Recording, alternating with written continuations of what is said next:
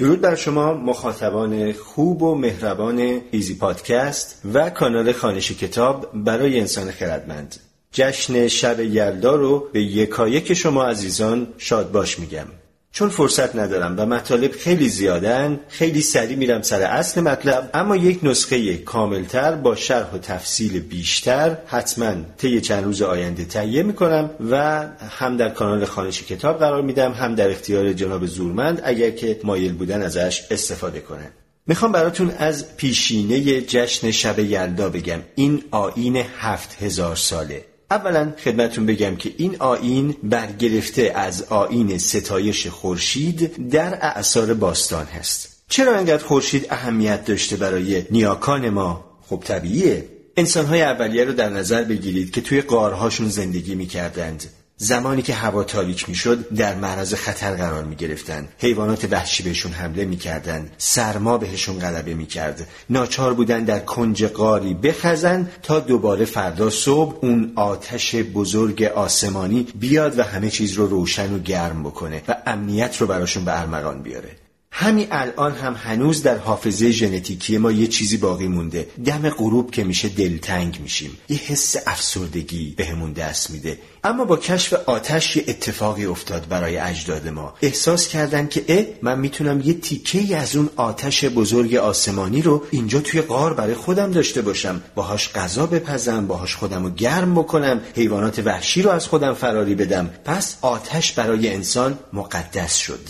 و اون چیزی که بهش میگیم آتش پریستاری و نه آتش پرستی که یک اصطلاح کاملا اشتباه هست و این رو من قبلا توضیح دادم. آتش پریستاری یعنی یعنی مراقبت از آتش. همونطور که پرستار از مریضش مراقبت می‌کنه. او رو که نمیپرسته که. واژه priest به معنی کشیش در زبان انگلیسی هم از همینجا اومده. بریم جلو. خلاصه اینجوری شد که خورشید و نماد کوچک اون یعنی آتش برای همه اقوام باستانی حتی اینکاها اون سر کره زمین اهمیت پیدا کرد. اصولا قوم آریایی از سرما فرار کردن. اون مهاجرت معروفی که شنیدید به خاطر سرما بوده. اون منطقه آروم آروم اینقدر سرد و غیر قابل تحمل شد که اینها کوچ کردن و به نقاط جنوبی تر اومدند. اینقدر این مسئله سرما اهمیت داشته که حتی واژه زمین اون زم اولش یا زم اولش به معنای سرماست. این زم تو چند تا واژه هنوز برای ما باقی مونده. زمحریر بهشتیه که سرده. درسته؟ به جای سرد میگیم دیگه. زمزم آبیه که خنکه. زمستان که فصل سرماست. به این ترتیب خورشید شد مهمترین خدای پاگانی. خدایانی که مظهر طبیعتند. خب شب یلدا چه شبیه؟ شب انقلاب زمستانیه. زمانی که از فردا روز بر شب غلبه می‌کنه. یعنی غلبه نور بر تاریکی. اهورا بر اهریمن.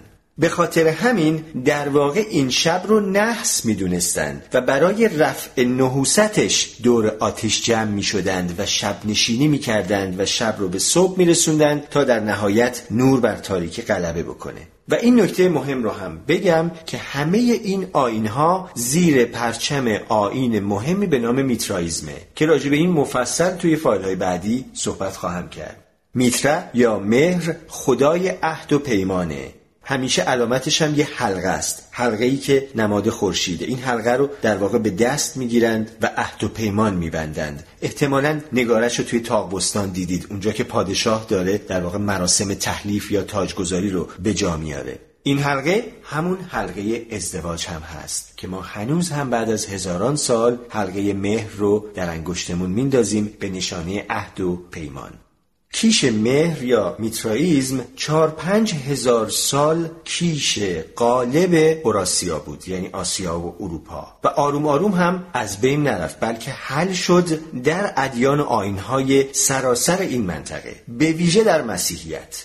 21 دسامبر که همین شب چله باشه در واقع مهمترین جشن این منطقه بوده. اما در سال 392 میلادی کشیشان مسیحی تصمیم هوشمندانه گرفتند. اونم این که این روز مهم رو و این جشن مهم رو تبدیل بکنن به یک جشن مسیحی. بنابراین اعلام کردند که عیسی مسیح 21 دسامبر به دنیا اومده. البته اون زمانی اشتباهاتی در محاسبه سالهای کبیسه اتفاق افتاده بود و 21 دسامبر شده بود 25 دسامبر حالا متوجه میشید که چرا اسم این شب رو شب یلدا میگن. یلدا واژه سوریانیه و با میلاد با تولد با همه اینا هم خانواده است. این شب شب تولد مهره. به نوعی تولد و زایش دوباره خورشید.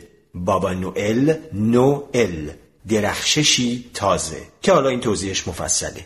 به طور کلی آین کریسمس یک آین میترایستیه. کاج کریسمس همون درخت سرو ایرانیه لباس بابا نوئل لباس مغ ایرانیه سورتمه بابا نوئل گردونه مهره همه اینها رو توضیح خواهم داد. البته نه توی این فایل. چون خیلی فرصت کمه دو تا نکته دیگه میگم و ده ها نکته دیگر رو می‌ذارم برای بعد. یکی یک شنبه روز مقدس مسیحیان. اسمش چیه؟ ساندی روز خورشیده. تو زبانهای دیگه اروپایی هم همینطوریه. مثلا در آلمانی هم میگن زونتاگ که همون معنی رو میده. وجود انار در سفره شب چله از نمادهای میترایستی و نماد باروری در عهد باستانه. به خاطر دونه های فراوونش. انار در زبان فارسی پرویچ بوده. پر که همون پره یعنی زیاد ویچ یعنی تخمه و دانه. نکته آخر چرا حافظ به شب یلدا راه پیدا کرد؟ در یک کلام چون حافظ مهرپرست ترین شخصیت ادبی تاریخ ادبیات ماست. چند تا واژه کلیدی رو براتون میگم توضیح مفصلش بمونه برای بعد.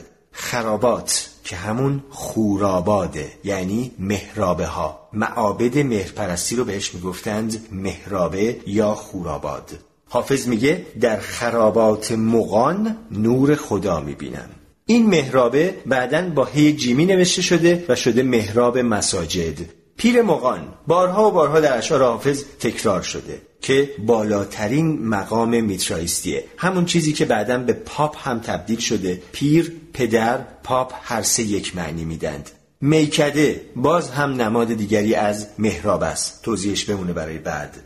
برای اینکه تیر خلاص رو در مورد ارتباط حافظ با میترائیزم و مراسم شب یلدا بزنم دو بیت ازش می‌خونم و فعلا پایان ماجرا. حافظ میفرماید منم که گوشه میخانه خانقاه من است. دعای پیر مغان ورد صبحگاه من است. از آن زمان که بر این آستان نهادم روی فراز مسند خورشید تکیهگاه من است. شب یلداتون شاد پیروز و تندرست باشید.